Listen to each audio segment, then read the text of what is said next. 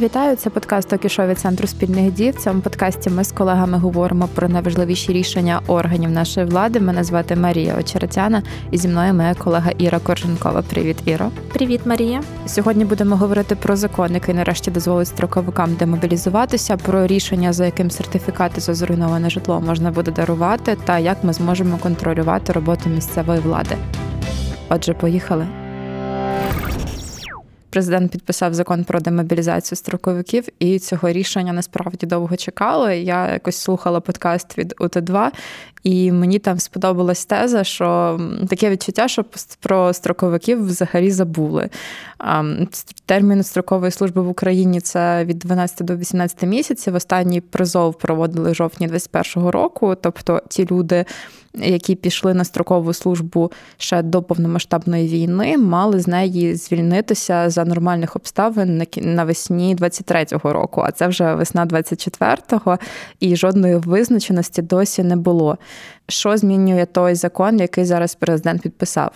Згідно з підписаним законом, військовослужбовці строковики, строк служби яких закінчився під час дії воєнного стану та службу яких продовжено понад встановлені сроки, звільняються зі служби в запас. Тобто хлопці, яких умовно призвали в 2021 році, зараз можуть демобілізуватися.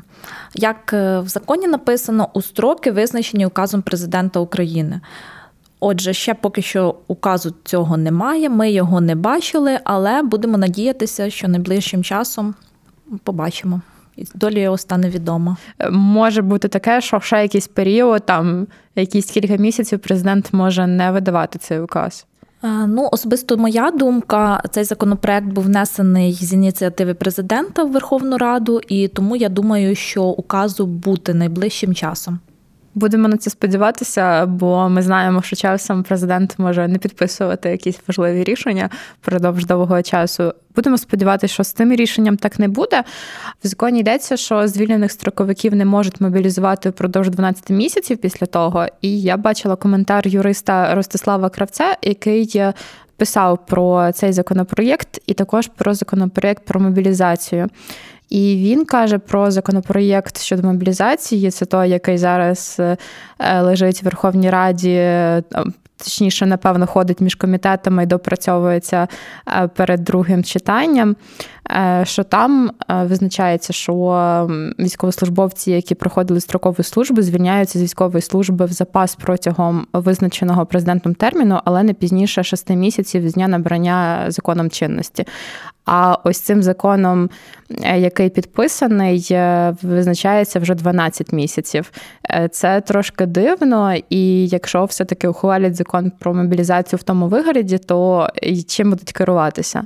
Ну, давай будемо виходити з того, що е, законопроект, про який ми говоримо сьогодні, уже е, проголосований, і тому я б його брала як е, основний в цьому питанні, вирішальний. А законопроект про мобілізацію ми ти правильно зауважила, що він ходить поміж комітетами. Е, наразі, як нам повідомляли, є більше 4 тисяч правок, і тому достеменно ми не знаємо, яку саме редакцію е, приймуть, проголосують, і що там взагалі буде про строкову службу.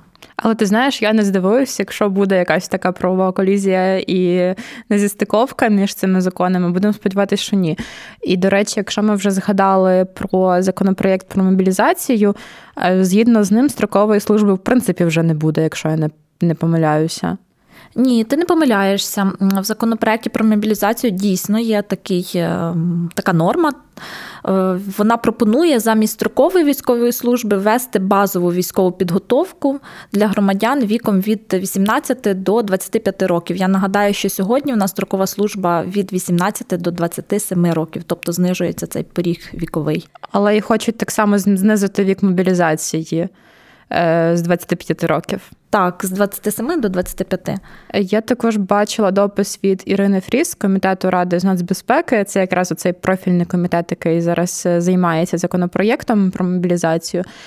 Вона пише про деякі речі, які комітет не підтримав. Це, зокрема, обмеження щодо виїзду на за кордон, блокування рахунків для тих людей, які вникають мобілізації, електронні повістки, електронний кабінет як обов'язок, але е, буде окей, якщо це буде просто можливість для військовозобов'язаних резервістів та призовників використовувати цей механізм, а також зниження віку мобілізації з 27 до 25, адже вже є ухвалений радою закон, який е, це визначає, але його рік не підписує президент.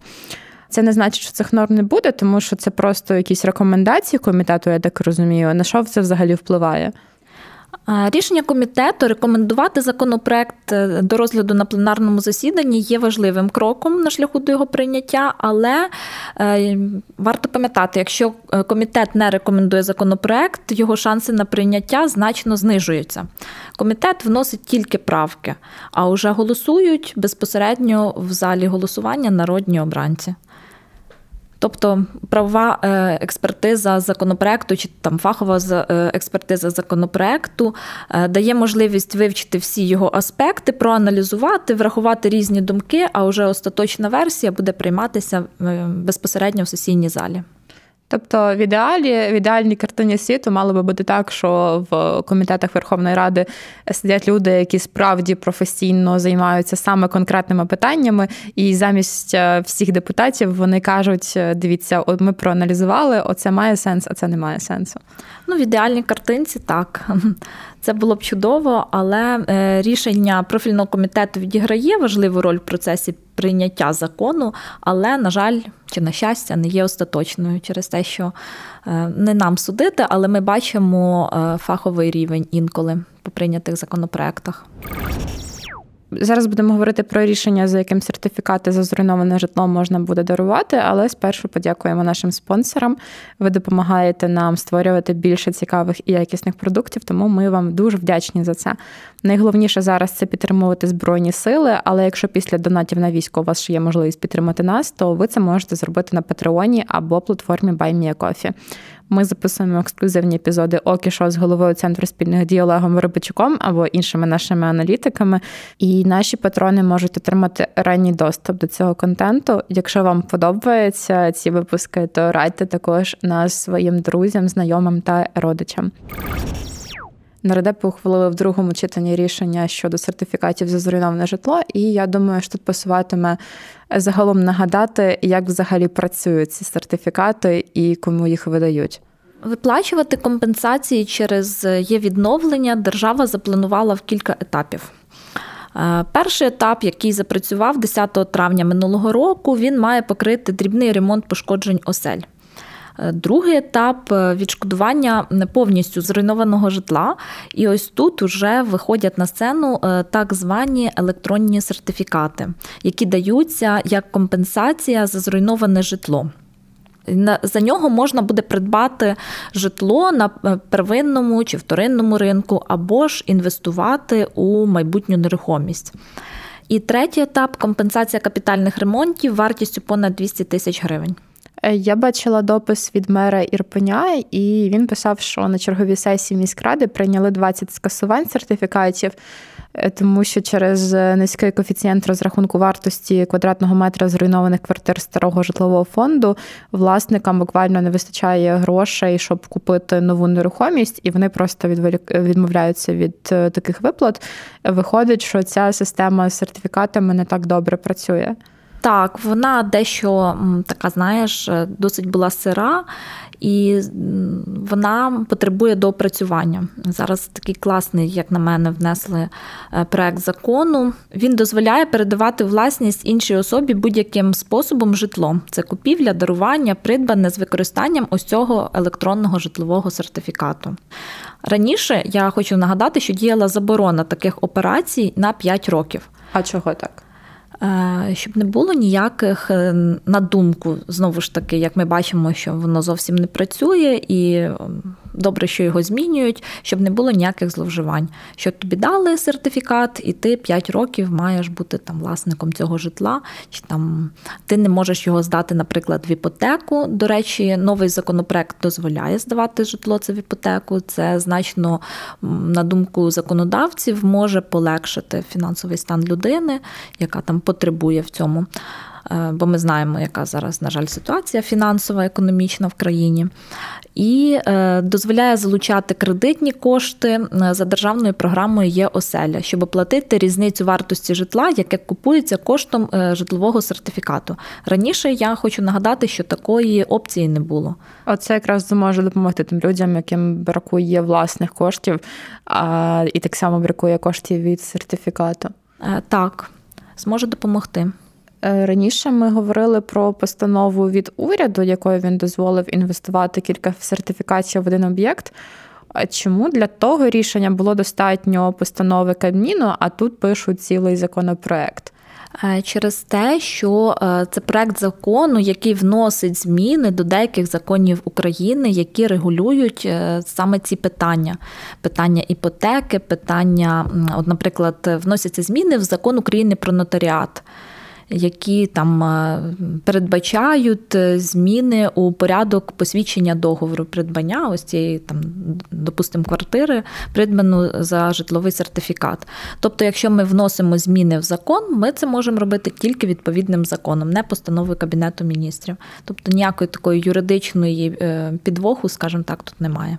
Якщо говорити про компенсації, то люди стикаються тут ще з однією проблемою. Вони скажуться, що коли їм потрібно припинити право власності за знищений об'єкт, це займає якусь неймовірну кількість часу. Чому так? Потрібно припинити право власності на знищений об'єкт, а це потребує досить довгого часу. І за відгуками перших власників нового житла цей етап займав найбільше часу та зусиль.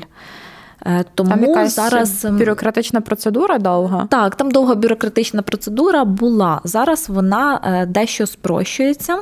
Я читала повідомлення Мінцифри, і вони сказали, що для припинення права власності на знищений об'єкт нерухомості тепер достатньо витягу з реєстру пошкодженого або знищеного майна, який можна отримати в нотаріуса чи в місцевій раді.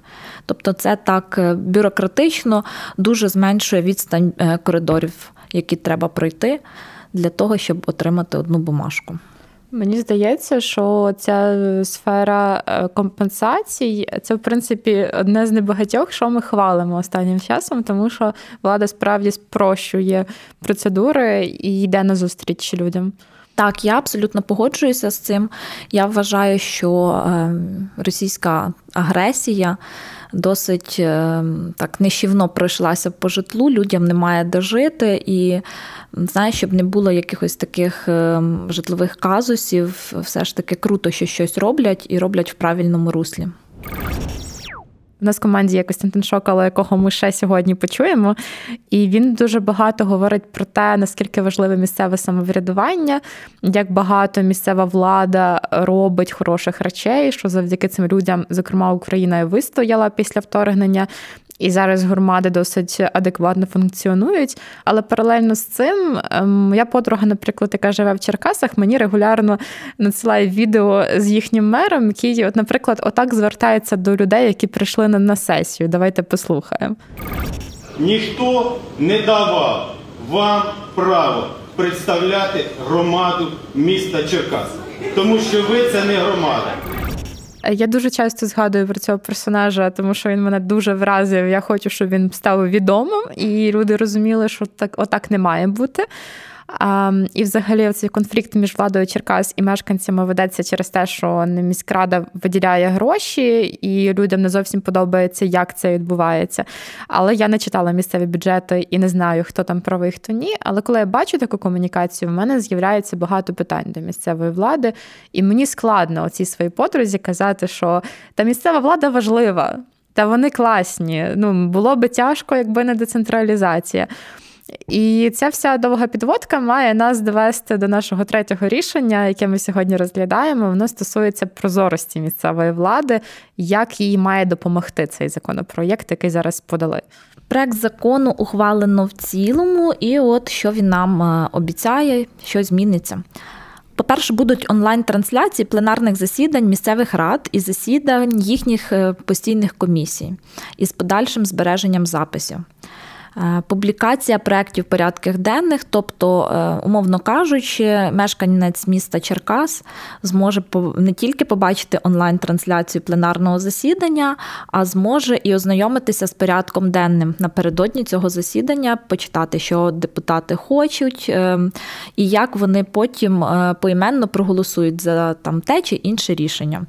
Е, далі наголошується про використання української мови депутатами, посадовими особами місцевого самоврядування, іншими доповідачами під час сесій. Ну, це в нас йдеться про е, в такому контексті в ключі закону про мови. Я думаю, що це непоганий е, меседж ще раз нагадати і наголосити, що українська це потрібно, це круто і це архіважливо. Далі е, відбудеться оприлюднення у формі відкритих даних інформації про права власності територіальних громад, сіл, селищ, міст, районів, а також їхніх спільної власності, що перебувають що в управлінні. Це дуже дуже важко юридично звучить, але е, насправді все дуже просто. Е, це може включати інформація про землю, будівлі, інфраструктуру та інші активи. Тобто громадяни можуть бачити, як використовується їхнє майно, кому воно здається в оренду, і які доходи відповідно воно генерує від цієї там здачі в оренду, наприклад, е, чи продажу. Тобто, наприклад, є будинок культури, який комусь дають в оренду, можна подивитися, кому і що ми з того маємо як громада, а потім спитати влади, а куди ці гроші йдуть, наприклад. Ну, наприклад, так, при будинку культури, умовно кажучи, є якийсь там клуб чи кафе, яке здається в оренду, там якомусь е, громадянину Н, і от ми можемо бачити, скільки він платить за цю оренду, як часто, і на підставі чого, тобто на підставі рішення міськради, е, якого, коли, як хто проголосував, це було передано. А зараз вся ця інформація була закрита чи взагалі її не було? Ні, вона відкрита. Є кілька прикладів оприлюднення інформації. Є постанова Кабінету міністрів України про ем, відкриті дані ще 2015 року. Працює такий єдиний державний веб-портал відкритих даних Data.gov.ua, е, яка містить набори дані про власність територіальних громад. Але не кожна, далеко не кожна територіальна громада е, вносить туди якісь відкриті дані. Ну і варто не забувати, що є такі веб-сайти будь-якої міської ради, е, сільської ради, які, на жаль, дуже рідко оновлюються, особливо в маленьких е, селищах, місцях. Але теоретично громадяни е, можуть побачити там опубліковану ось цю саме інформацію. А тепер цей закон зобов'язує вносити тим чи іншим способом інформацію для огляду. Коли його фінально ухвалять і підпишуть, дай Боже. Так. Е, ну, виглядає взагалі добре, але так суттєво додасться роботи місцевій владі. Напевно, вона буде не в захваті. Ти знаєш, з однієї сторони, звичайно, вона буде не в захваті, а з другої сторони, у них уже зараз є такий обов'язок. Вони е, мають якби е, вести ці відкриті дані, опубліковувати їх. І давай не забувати, що все-таки не вся рада, не вся влада місцева недоброчесна. Є все ж таки доброчесні політики, доброчесні депутати, і от е, вони можуть повернути цю таку довіру, е, яку їм надали люди, обираючи їх, підтримуючи їх на виборах, е, показуючи свою прозорість і відкритість. Що ось бачите, ці руки нічого не брали. Ви можете подивитися, ось є там об'єкт, він здається, кошти за нього там умовно направляються там туди-то, туди-то, і таким чином можна відбілити свою інформ... Е, репутацію, чи, наприклад... от репутацію, е, давай введемо в той контекст, що багато стереотипів, що всі гроші місцеві йдуть на бруківку, тротуари і щось абсолютно не потрібне. Та, А насправді е, так люди зможуть побачити, що ну, на щось важливе йдуть ці гроші. Так, що от ці гроші там, до прикладу, йдуть на школи чи на дитячі садочки. Е, насправді ці випадки з бруківкою, барабанами і преміями вони є, але вони одиничні. Просто вони дуже тиражовані медіа, дуже роздуваються. А в нас зараз дуже такий високий градус напруги в суспільстві. І мені здається, що це теж відіграє не останню роль.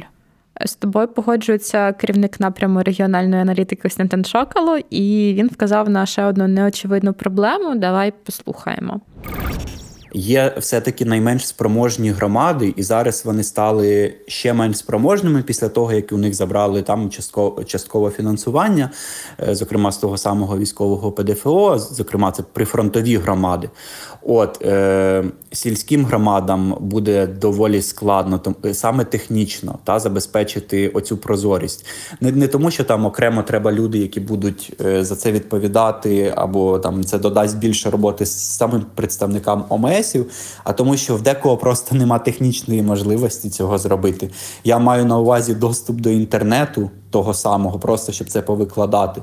Тобто е, дехто просто нічого не оновлює в себе на сайті, не тому, що вони нічого не роблять, тому що або для цього немає людей, або немає часу, або е, просто не мають такої можливості. От і все. Тому умовно для цього треба інтернет, для цього треба якась камера, для цього треба ще якась техніка. От і тут було б дуже добре е, сконтактувати таких, допомогти такому місцевому самоврядуванню, саме там сільським радам, бо це най, найменш спроможні насправді фінансово е, місцеві ради. Допомогти їм отримати якусь міжнародну технічну допомогу у вигляді тих самих, я ж кажу, камер, може якихось старлінків чи е, якихось модемів, хоча б звичайних, просто щоб е, люди могли виконувати норми цього закону. Бо воно здається, знаєш, е, ну та ну як це в людей нема на що зняти? Ну нема.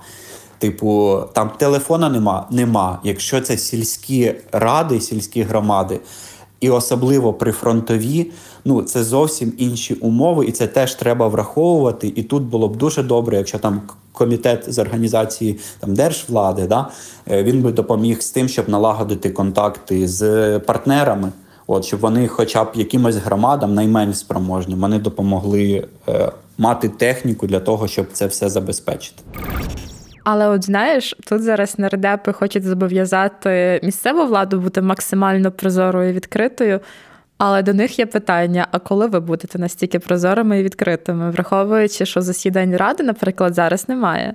Так, це таке досить відкрите запитання, е, і я думаю, що відповіді на нього поки що немає. Дійсно, вони прикриваються, а можливо, це й правильно е, військовим часом, і що, мов, ми не можемо анонсувати зібрання Верховної Ради, ми не можемо це проводити в прямому ефірі, але ж ми хоча б можемо бачити записи, а не слідкувати там, наприклад, за Фейсбук чи телеграм-сторінками відомих нам е, депутатів, які дякую, що хоча б анонсують, розказують, що там відбувається, про що вони голосують, і хто голосує, хто як не голосує. Ну, це знаєш, це зараз стабільно скарги наших аналітиків в організації про те, як тяжко зараз знайти інформацію про порядки денні, рішення і так далі.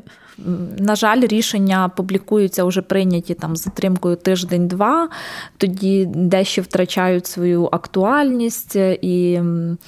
Ну і знаєш, щось хтось десь почув, щось хтось десь злив, змі підхопили якусь новину, інфопривід. А якщо хтось хоче проаналізувати рішення, сам сам текст цього рішення, як ми, тому що з тексту рішення дуже багато цікавого можна дізнатися, е, то це вже стає проблематичніше.